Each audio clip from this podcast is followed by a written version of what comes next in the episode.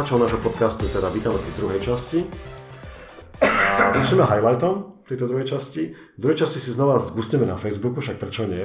Musel som to presunúť do druhej časti, pretože to je toľko správ, že by mi to nevyšlo. Uh, budeme zase hovoriť o AI a o tom, ako dokáže AI po správnom tréningu falšovať otlačky prstov. No a potom spomenieme znova automobilku Fordu, sme, hovorili sme o GM prednedávnom, ale automobilka Ford sa teda rozhodla, že bude, že ten biznis autami už nie je taký dobrý, pretože... A bude vyrábať bicykle.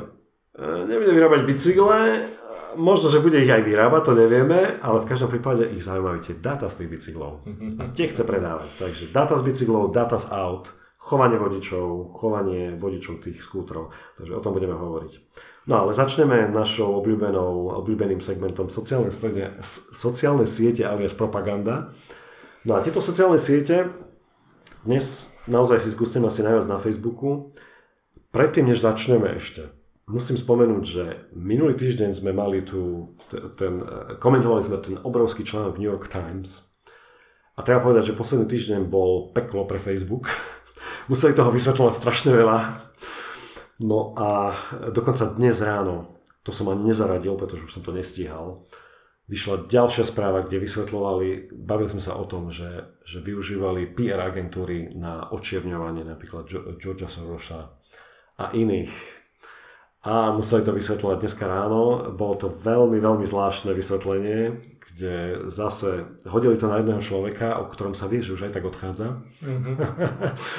no a celé je to naozaj pokračujúci, eh, ako hovoria angličania, dumpster fire.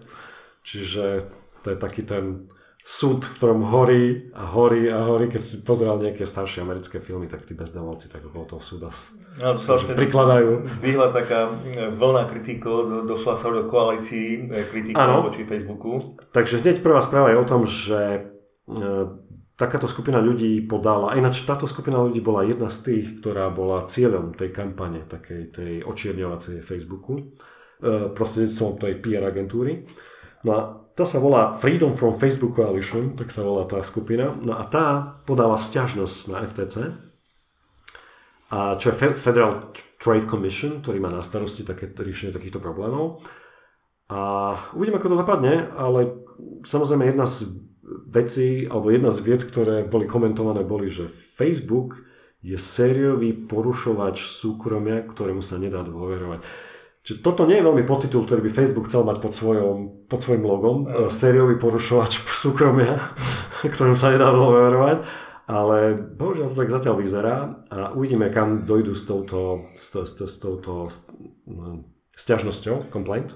Sťažnosťou. My sme už vo viacerých podcastoch Facebook spomíname vlastne v každom podcaste, pretože hold, niečo sa tam deje ale viem, že sme už e, určite minimálne raz povedali, že vlastne Facebook prerastol svoje organizačné schopnosti a možnosti a je z neho vlastne taká neriadená snehová guľa. Presne tak a hlavne e, z toho expoze z minulého týždňa z New York Times vyplynulo, že tam nie je ani nejaká snaha prísť s riešeniami. Tam... Je otázne, či ešte sa vôbec dá prísť nejakými riešeniami, či sú ešte aplikovateľné toho množstva komunikácií, informácií a prepletenia. Počuaj, tá situácia je tak zlá, že teraz som si spomenul, som videl článok, ktorý pozostával zo všetkých ospravedlnení a koľkokrát Mark Zuckerberg povedal sorry za posledných 10 rokov, keď sa niečo zomlelo. Bol to veľmi dlhý článok. Takže presne kritizujú to, že nestačí sa len ospravedlňovať, ľudia už chcú vidieť nejaké akcie.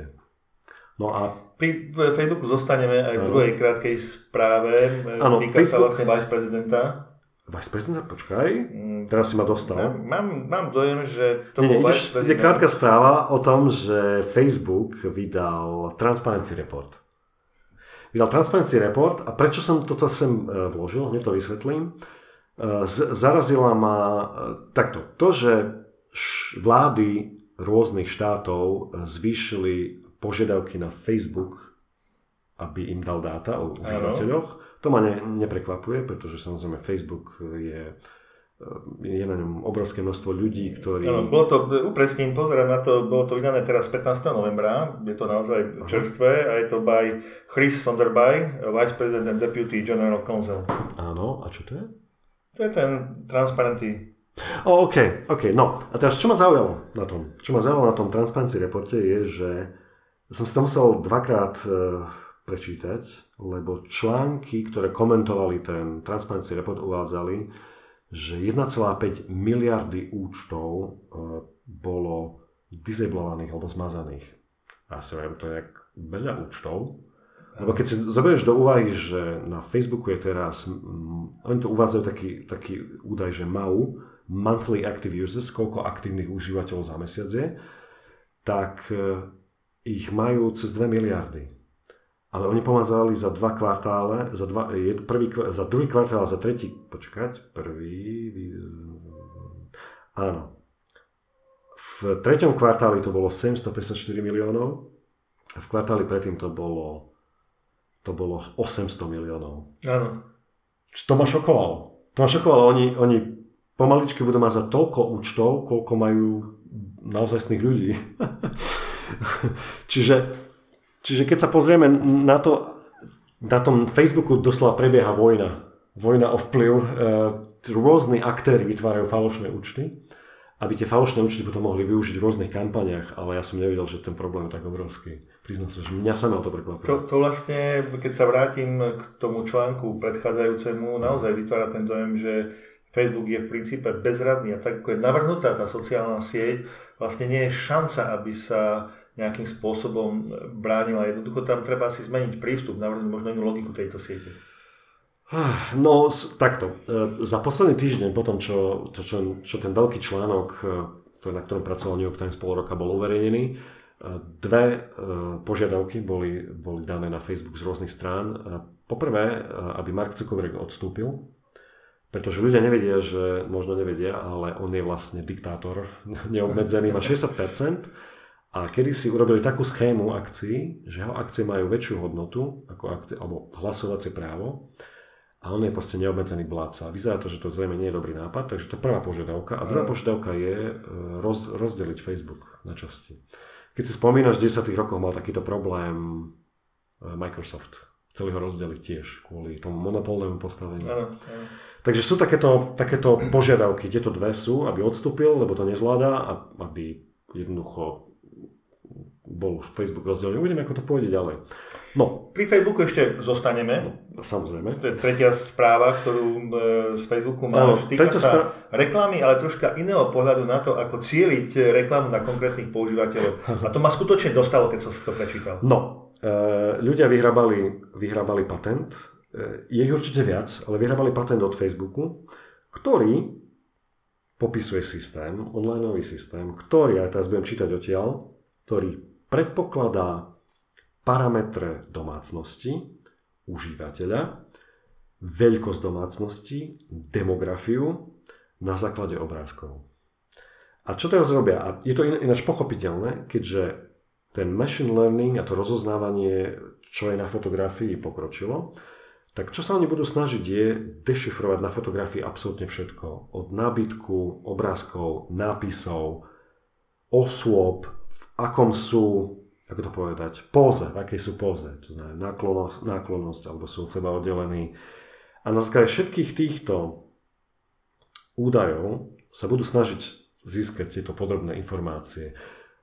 Čo z tohto patentu vyplýva, že budú môcť odhadnúť, poč- aká je veľká domácnosť, aký bude mať neúplnú fotku a neúplné informácie, vedia odhadnúť, že táto rodina má dve deti, aj keď na fotke je len jedno. Čiže na základe ďalších nejakých parametrov, ktoré sú na fotkách ďalších tejto dvojice, Napríklad tam bude rodinná fotka v pozadí. To vedia detekovať, koľko osob je na rodinnej fotke. Nemusia detekovať tváre, môže to byť rozmazané machule, ale čo je dôležité, oni vedia, že to vyzerá ako fotka na komode. A, a vedia detekovať 4 hlavy. Dve sú trošku vyššie, dve sú trošku nižšie.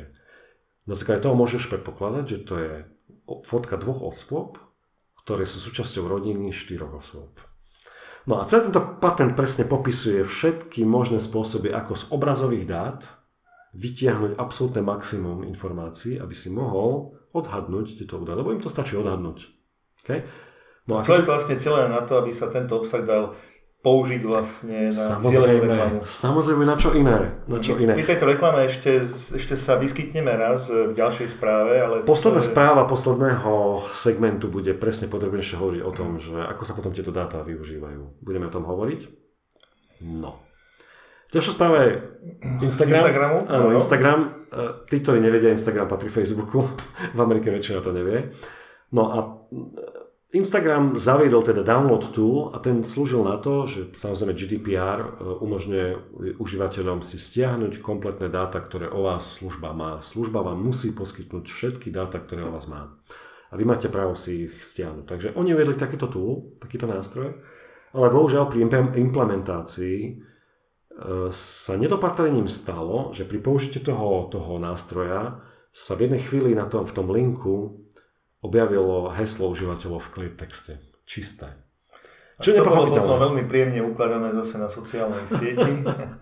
No, vz- vznikla veľká diskusia o tom, že Instagram ukladá heslá nezašifrované, alebo to bol nejaký programátorský... e, Zrejme to bola programátorská chyba, to znamená, užívateľia vyplňali nejaký formulár na webe, súčasťou formulára bol login a bohužiaľ nejakým spôsobom to, čo užívateľ napísal ako heslo, sa objavilo potom v URL. Hej, to, to je také vysvetlenie, lebo nechce sa mi veriť, že Instagram alebo Facebook e, majú e, ukladajú hesla. že majú teda záujem o Áno, získanie áno. hesiel. Fakt tomu neverím. Takže na, najskôr išlo o asi de, e, programátorskú chybu a zrejme tak sa to stalo, takže mali takýto problém bezpečnostný. No, poďme na ďalšiu správu. Ešte stále zostávame pri Facebooku. Áno. A minulý týždeň sme sa bavili o, chlapíkovi, ktorý na Twitteri uverejnil, ako jeho otec e, sa rozhoduje o tom, Ako mu ho- Google radí. Áno, ako mu Google radí. Robí to tak, že, že napíše svoj plán, ja to len zopakujem, lebo je to veľmi vtipné. Spíše svoj plán do mailu a potom si ho pošle a potom sleduje autorespons, ktorý mu ponúkne Google. A keď sa v tých autoresponsoch objaví that's the plan, že to je teda plán, tak to znamená, že, že akože to je dobrý plán. A tým pádom e, AI to za neho rozhodne. Presunie tú zodpovednosť za rozhodnutie Áno, na, áno, Google no, to- Autorespons. No a Facebook sa rozhodol, že teda tento autorespons bude používať pre živé videá, live, e, živé videá na, na svojej sieti. No ale ľudia začali byť veľmi nahnevaní, pretože niektoré tzv. smart, e, smart reply e, ja, takto, Smart Reply je Google, Google Gmail služba, ale niektoré z týchto, z týchto odpovedí boli, ako to povedať, keďže ide o živé vysielanie, a ten systém nie je veľmi dokonalý, tak Áno. ten response, alebo tá, to, čo ponúkal ten systém, nebolo V bohvie. podstate sa môže stať, že ponúkne, tu je to práve e, komentované na jednom konkrétnom prípade, kde bola vlastne streľba v nemocnici a Áno. bola v priamom prenose a tam boli niektorým, niektorí... Ľuďom začali naskakovať. Akože je mi, to, je mi to ľúto, je to tak smutné a podobne, tie autoreplaye. Áno. A ľudia sa tým pozastavovali teda. Áno. Poväčšinou tie živé videá sú také, ako by som, ja by som to nazval bulvárne, hej, bulvárneho Áno, charakteru, čiže môžu byť citlivé, môžu byť nepre, nepredvídateľné, čo sa bude diať na videu, keďže to živé video. A naozaj mať odvahu, Facebook má odvahu nasadiť takýto systém na živé videá, neviem, je to veľmi zvláštne. Ja som tým rozmýšľal, e, čo to tým môže byť, že či ušetriť nejaký čas tým, ktorí to pozerajú, že nemusím písať, že I'm so sad, im tak strašne smutno, im to ľúto, tak rovno systém vidí, že to je proste tento typ videa, tak to napíše za mňa, ale mne to prípada také kontraverzné, tak akože za každú cenu niečo komentovať. Vieš, čo si myslím ja? Je to podobný prípad, ako sa stal Facebooku pred pár rokmi, kedy uviedli novú, novú, novú vlastnosť pre užívateľov Facebooku. Neviem, ako sa volala, ale bol to niečo ako review of the year, akože nejaký, aký bol váš rok. Mhm. No a niektorí ľudia boli veľmi nepríjemne prekvapení, keď e, Facebook pre nich teda zoskupil na základe toho, čo, čo dali na tú sieť za ten rok, zoskupil také, možno, že podľa algoritmu najzaujímavejšie fotky, ale niektorí tam, ľudia tam uvideli prominentne e, svojich zosnulých, detí, rodičov a vravili, že to bolo veľmi nepríjemné, e, bez toho, aby dostali varovanie, že niečo také uvidia, keď sa lognú do Facebooku Áno. že uvidia. A to je taký ten, ja by som povedal, že to je taký disconnect toho Facebooku a tých programátorov, ktorí nerozmýšľajú trošku ďalej, ako je kód. Je proste, Mm, dostanú nápad, že čo keby sme dali, Nerozmýšľajú v rovine etickej, empatickej. áno, ale vôbec nerozmýšľajú nad ďalšími rovinami, ich zaujíma len tá technická. Vieme to urobiť? Tak to urobme. Áno. Hej. Zvykne sa ten známy mím citovať, kde, kde z, e, z, z, z, toho- z Jurassic Parku je taká hláška, že, že vaši vedci tak dlho rozmýšľali, či sa to dá, až zabudli rozmýšľať, či by, či by to mali vôbec urobiť. No takže toto je asi prípad Facebooku, že najprv implementujú nejaké technické riešenie, ktoré považujú za cool, ale vôbec si neuvedomujú, aké to má potom sociálne a také ľudské dôsledky a toto je jeden z prípadov.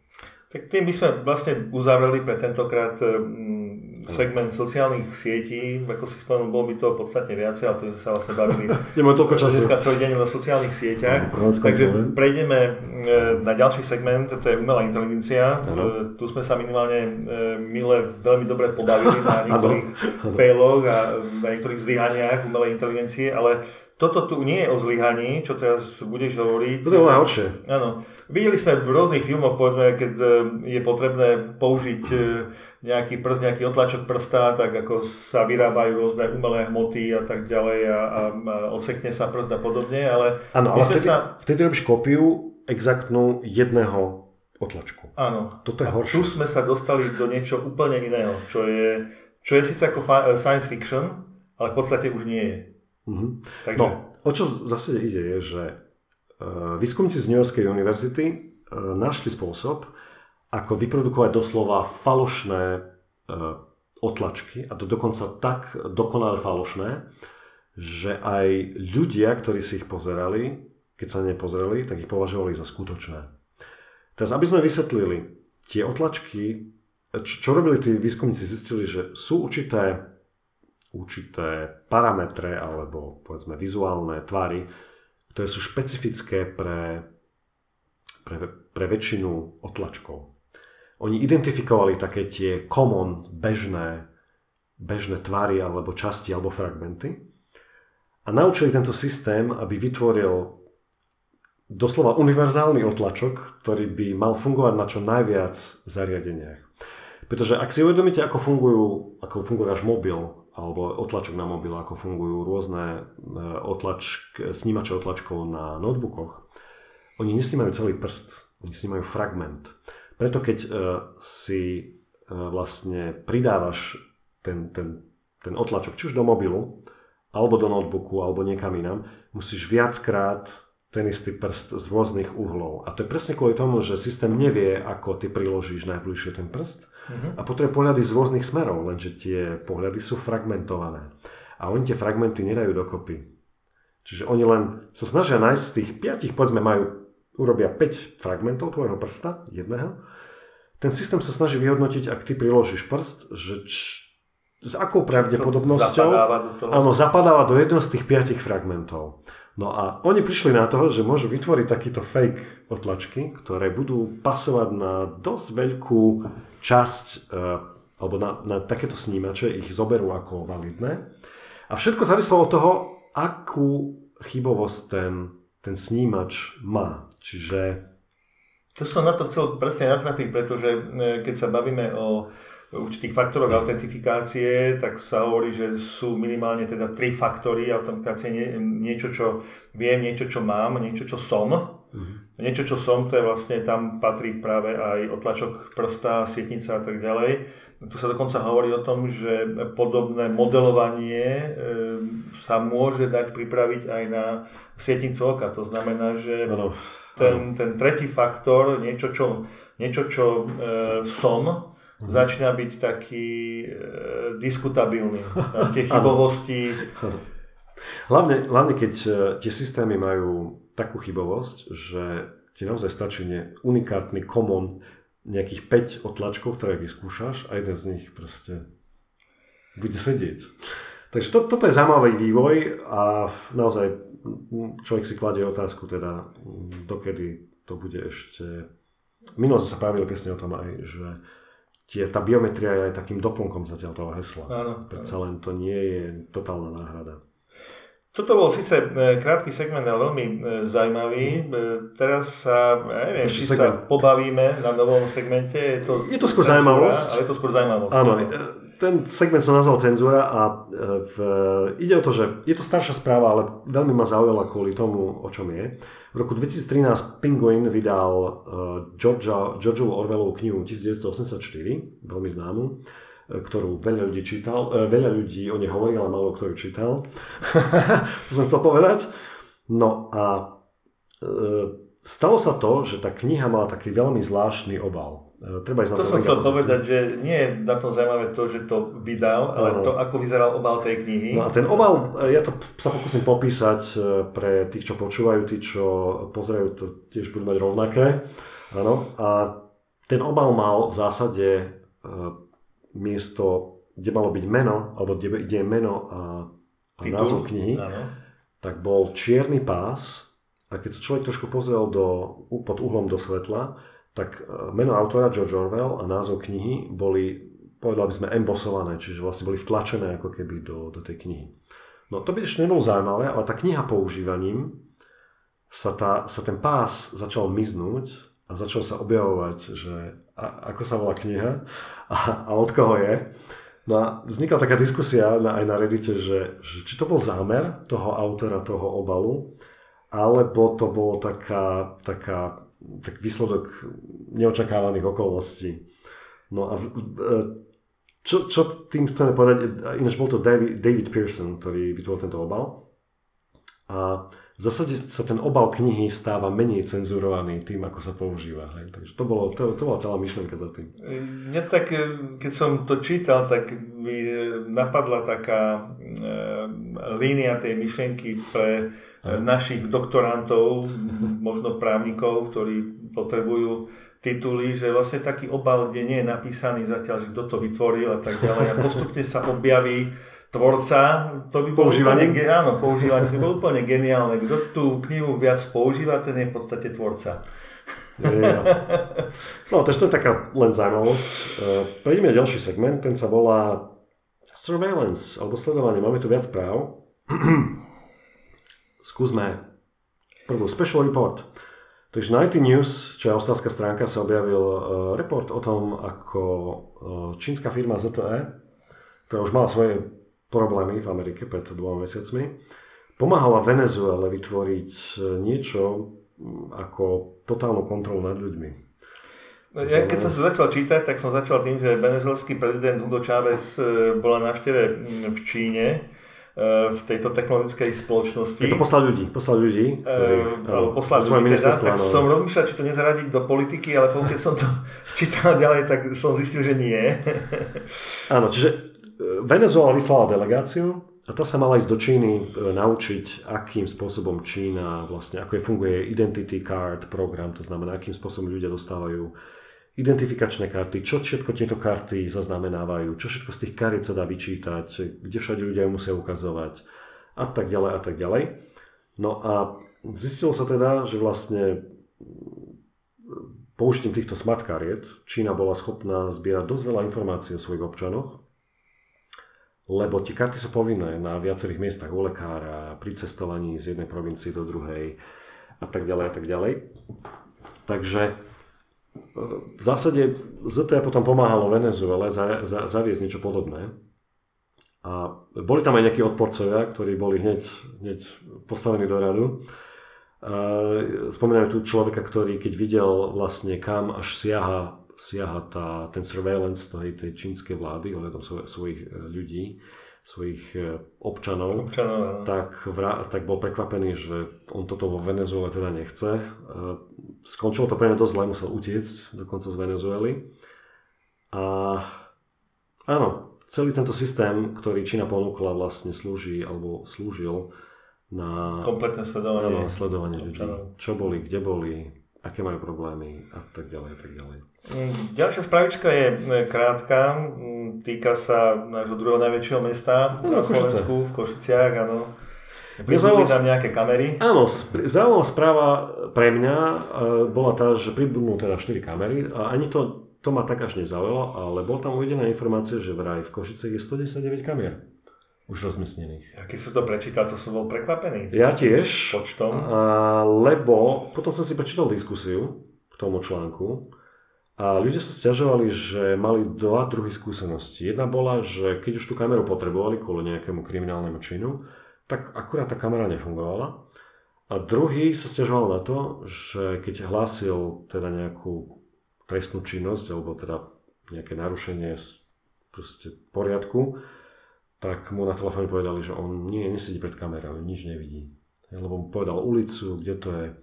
No a potom som začal rozmýšľať nad tým... Na čo tie kamery vlastne slúžia? Na čo tie kamery sú? A otázka je aj, ak má mesto 199 kamer, ak je to pravda, kto ich sleduje ako? Jeden človek nemôže sledovať 199 kamier. Hej, lebo ak nemáš nejakú umelú inteligenciu, ktorá by ti povedala kamera 34, kamera 34, pozrieš sa, že tam niečo deje. Hej. Ak nemáš niečo také, tak nikto sa na tie kamery musí pozerať a musí sa snažiť rozoznať, či sa tam deje niečo nekalé alebo nie. A to je trošku veľa kamier. Dokonca si viem predstaviť, že je software, kde mám povedzme ulice a keď zadám, na ktorej ulici som, tak jednoducho e, opäť nejaký rozhodovací program, nejaká databáza rýchlo vyčlení, že ktoré, ktoré kamery by mohli byť v blízkosti a či niečo zachytávajú alebo nie. Čiže toto si viem predstaviť, to mohlo byť užitočné a preto práve tá... No, čiže veľa otázok, žiadne odpovede. Prekvapilo ma ten počet a potom ma prekvapilo aj to, ako sa to dá manažovať. Lebo predpokladám, že zrejme tieto kamery asi slúžia naozaj len keď niekto ohlási, ohlási konkrétnu nejakú vec, tak sa vedia pozrieť možno, neviem. A potom už je to zrejme ex post, ako sa vraví. Keď sa niečo stane, tak sa vedia pozrieť do minulosti, že teda čo sa tam dialo. Ale zjavne tieto kamery nefungujú tak, ako možno niektorí ľudia si myslia, že tam niekto sedí a sleduje to 24 hodín, čo sa mm. deje. Takže zrejme to tak nie je. A ne, nevidím, nevidím spôsob, ako sa to dalo pri toľkých kamerách. E, ďalšiu správu e, skúsim uviesť troška off, ako keby off topic. No hovor. E, Ford si robil taký prieskum, myslím, to bol minulý rok a zisťovali, že ako sa vlastne občania pohybujú, ako využívajú svoje vozidlá a zistili, že vlastne využíva 47% týchto občanov využíva vozidlá väčšinou na krátke cesty, ktoré sú zhruba 3 mile a kratšie. Mm-hmm. A to ich v podstate viedlo k tomu, že urobiť si nejakú štúdiu, akým spôsobom sa ešte pohnúť ďalej a či teda sa nepustiť do nejakých vozidiel, elektrobicyklov ehm, a podobne. A e, e, viedlo to k rozhodnutiu, vraj teda, to viedlo k rozhodnutiu, e, za nejakých 100 miliónov kúpiť spoločnosť SPIN, ktorá sa vlastne venovala elektro Skútrom. Skútrom teda, ale myslím, že aj elektrobicykle tam boli spomínané. Okay. A plus sa rozhodli ďalších 200 miliónov investovať do tejto spoločnosti, ešte do rozvoja. Uh-huh. Je to také, akože človek by si povedal, že je to, pardon, je to také príjemné rozhodnutie, že poďme teda podporiť e, dopravu, menšie bicykle, alebo teda skútriky a tak ďalej. Áno. Ekologické. Ekologické.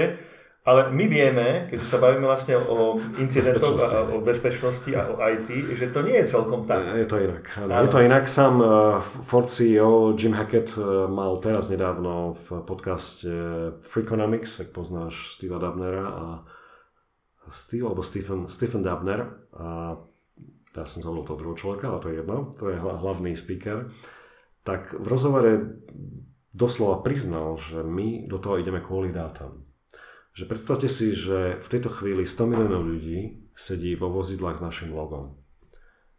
A teraz si predstavte, že my vieme, čo robia každý deň. Kam idú, aké vzdialenosti, kde sa nachádzajú podľa GPS, ako dlho tam sú. Čiže um, doslova sa priznal, že uh, to dataminovanie je veľmi lukratívne. Samozrejme, nie je prvý, ktorý na to prišiel. Budeme o chvíľku o tom hovoriť v poslednej správe. Máme tu pionierov ako Google a Facebook, a jednoducho sa rozhodli, že auta už nie sú zaujímavé, nevynášajú, tak budú predávať auta o vodičoch. A takisto tú skútrovú firmu kúpili v zásade kvôli tomu, že e, na aute sa nedostaneš všade. Veľké mesta, tam sa ľudia hlavne pohybujú buď mestskou hromadnou dopravou, alebo takýmito skútrami a bicyklami. Aj Ktoré sa dajú zapožičať. Áno, sa dajú zapožičať. A je dobre vedieť, ako ľudia fungujú, kam chodia. A za poličenie určite využíva rôzne aplikácie na smartfónoch. Áno. Áno, no, je, je proste veľmi jednoduché to sledovať, čiže veľmi sa ani netaja tým a myslím, že my sme hovorili, spomínal som to v highlighte, hovorili sme o firme GM, takisto americkej, ktorá robila takýto experiment na 90 tisíc ľuďoch, kedy sledovala ich ich nejaké zvyky v aute, čo počúvajú, kedy, ako a tak ďalej, kde sa nachádzajú v tej chvíli, keď počúvajú. No, čiže vyzerá to tak, že už nebudeš mať súkromie ani v aute, lebo niektorí ľudia si spievajú v aute, A možno keď raz tieto dáta uniknú, tak budem mať zaujímavý YouTube kanál. Chcel som povedať, že jediná možnosť bude chodiť peši, ale vzhľadom na informáciu, ktorú sme povedali pred chvíľkou o 199 kamerách v Košiciach, takže Košiciach bude problém chodiť peši. Áno, a ja už si predstavím normálne taký YouTube kanál z uniknutých dát, ktorý sa bude volať Hviezdna Rotas Out. Dobre, toľko táto správa. V podstate v Ideme na poslednú. Poďme na poslednú. Dneska a tá... sa bude viac menej týkať aj Facebooku, ale nielen neho, nielen Facebooku. Zhrnieme, o čom, o čom stále vravíme. Tento článok je z motherboardu a zaoberá sa tým cieleným, cielenou reklamou, ktorá podľa autora článku, alebo autorky, je to Natalie Marshall, dúfam, že som to dobre povedal, e, tvrdí, že tento cielený, e, cielená reklama ruinuje internet a breaking the world doslova kvôli tomu sa svet rozpada. No a skúsim teda citovať niektoré myšlienky, také hlavné, ty sa môžeš potom pripojiť, ak budeš mať nejaký, nejaký nápad. A začína článok tým, ako vysvetľuje, že Mark Zuckerberg posledne, keď musel sedieť pred e, americkým senátom a vysvetľovať, že čo to je tam za bordel v tom Facebooku, ohľadom volieb, tak, e, tak zdôrazňoval jednu vetu, ktorú mu nadiktovali, že jeho firma nepredáva dáta užívateľské. Čo je pravda. Ale čo robia ostatné firmy ako Facebook, Google a Twitter, predávajú vlastne našu pozornosť sprostredkovanie. Čiže vedia o nás, ako sa chováme, vedia, kde sme, čo máme radi a tie všetky informácie o nás predávajú tým, týmto reklamným firmám. Ale tie môžu, klišeme, čo sme si áno, pozreli. Áno, v štrukturovanej podobe oni môžu zacielovať na rôzne skupiny ľudí podľa týchto dát, ktoré oni vedia. Čiže áno, je pravda, že Facebook žiadne dáta nepredáva týmto tretím firmám, ale v peknej vizuálnej podobe ich ponúka v týchto dashboardoch, aby títo marketéri vedeli z, sa zamerať na tú správnu skupinu ľudí. Takže to je prvá vec. Tak, je to povedať, že doktorka Natalie Marešal sa venuje vlastne vplyvu reklamy ano. na človeka, vplyvu sociálnych sietí. No. Na človeka doslova nazvala e, kapitalizmu sledovania a cieľenej reklamy, že toto sa stalo normou na internete. No, surveillance kapitalizm, musím ťa opraviť, e, ten ten názov Surveillance Capitalism je od inej ženy, je to tiež eh, je z Harvard Business School a volá sa Šošana Zubov. A. tá prvá používala ten výraz, ktorý je perfektný ináč, eh, Surveillance, capi- surveillance Capitalism, čiže doslova sledovací špio. Pani Marešal prezala tento. Áno, áno, áno. Tak Čítal som to aj inde a uh, je, je to, to veľmi trefne povedané. Áno, je to taký sledovací kapitalizmus, ktorý nás sleduje, čo robíme a potom ovplyvňuje naše rozhodnutia. No, ale aby som sa vrátil späť, čiže to bola prvá vec o tých dátach, ako to v skutočnosti je naozaj tieto všetky sociálne siete pre, uh, získavajú a držia našu pozornosť a potom ju predávajú k tomu, kto dá najviac peniazy alebo kto proste má záujem. No. A zdôrazňujem sa to sa tu jedna vec, ktorej sme sa dotkli jemne na začiatku, že so, social media, alebo tieto firmy sú v zásade reklamnými firmami, advertising companies. Je to tak, Google má zatiaľ najväčší príjem z reklamy, Facebook má príjem len z reklamy najväčší. Facebook bez reklamy by bol v strate.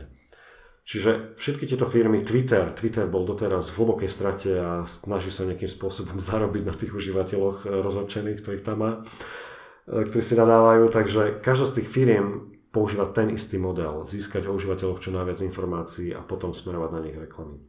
No, keď sa pozrieme do histórie, ako to začalo, začal to Google svojim searchom. Najprv bol search, ten bol vynikajúci, to hľadanie, ľudia ho mali radi, ale druhý problém, to trošku pozná to pozadie, bol, že títo dva chlapci, ktorí to založili vtedy, eh, nevedeli, že čo s tým, ako na tom zarobíme. Hej. Ten, ten search vyhľadávanie je fantastické, ale s čím budeme žiť? No a vtedy sa pozreli znova na tie dáta, ktoré mali o vyhľadávací, ktorí ľudia tam zadávali, že čo hľadajú, kedy to no. hľadajú, odkiaľ sú. A vtedy im zasvietila taká tá žiarovečka, že a, využijeme to na, na reklamu. Takže začal to Google, potom e, malo kto vie, že Sheryl Sandberg uh, pracovala v Google a odišla do Facebooku. A je to v zásade... My sme spomínali na áno, v zásade je to žena, v tomto kontexte nie. žena číslo jedna, ale z hľadiska ľudí je to číslo 2 vo Facebooku, po Markovi Zuckerbergovi. Takže vidno je jasne jej vplyv na to, čo Facebook robí alebo nerobí, alebo čo by mal robiť v tomto ohľade. Takže ona to priniesla v roku 2008 do Facebooku a jej, jej funkcia je vlastne Chief Operating Officer, čiže CEO. No a e, toto sa stalo potom takou, tento spôsob biznisu alebo budovania startupu sa stal takým, ako vravím, blueprintom, takým predpokladom. To znamená, začína to tak v prvom kroku. Zohnať čo najviac užívateľov pre službu, to je jedno, aká to je. A proste nestarať sa o to, že aký je príjem, či máme príjem, nemáme príjem. Krok 2 je čo najviac dát od týchto ľudí dostať. Vymajnovať dostať. Áno, áno, vymajnovať čo najviac dát od týchto ľudí. To je krok 2. Okay, krok 2. Uh, krok 3. Robiť nad tými dátami big, uh, nejaký big data analytics, to znamená spracovať, že na čo by sa dali využiť. A, a ukázať im reklamu na základe toho big data. No a štvrtý krok je profit. Zárobok, čiže, čiže štvrtý krok je profit. No a takýmto spôsobom začali fungovať viaceré spoločnosti, úplne neregulovane, hlavne v Spojených štátoch. A, ale, čo si neuvedomili všetci títo ľudia, je, že mali sme tzv. nechcem povedať, že pozitívne príklady, ale mali sme príklady, keď Obama vyhral voľby, tak vyhral hlavne svojej digitálnej stratégii. Keď to videli ostatní, tak potom tú stratégiu zobrali a použili ju po svojom. A máme tu Trumpa. Okay? Čiže to je ako oheň. E, dobrý sluha, ale zlý pán. Podľa toho, kto ho používa ako, e, ten, to dataminovanie sa môže zvrhnúť, tak toto povedzme. A videli sme to párkrát, e, párkrát v minulosti. Toto je len jeden z príkladov. No a tým by sme možno aj mohli e, uzavrieť e, tento blog. Ano. Je určite tam veľa na čítanie, je to skôr je článok, taký, veľmi, áno, veľmi taký podnetný. Na rozmýšľanie vhodný. Je, čas je pokročilý, takže okay. záverečné slovo, Miro. Áno, čiže toto bola posledná správa. Máte sa všetci bezpečne, užite si víkend, ktorý už o chvíľku bude štvrtok, je vlastne taký malý piatok. Áno. a nezabudnite o týždeň, sme sa Dovidenia, do počutia, priatelia, informácie, bezpečnosti.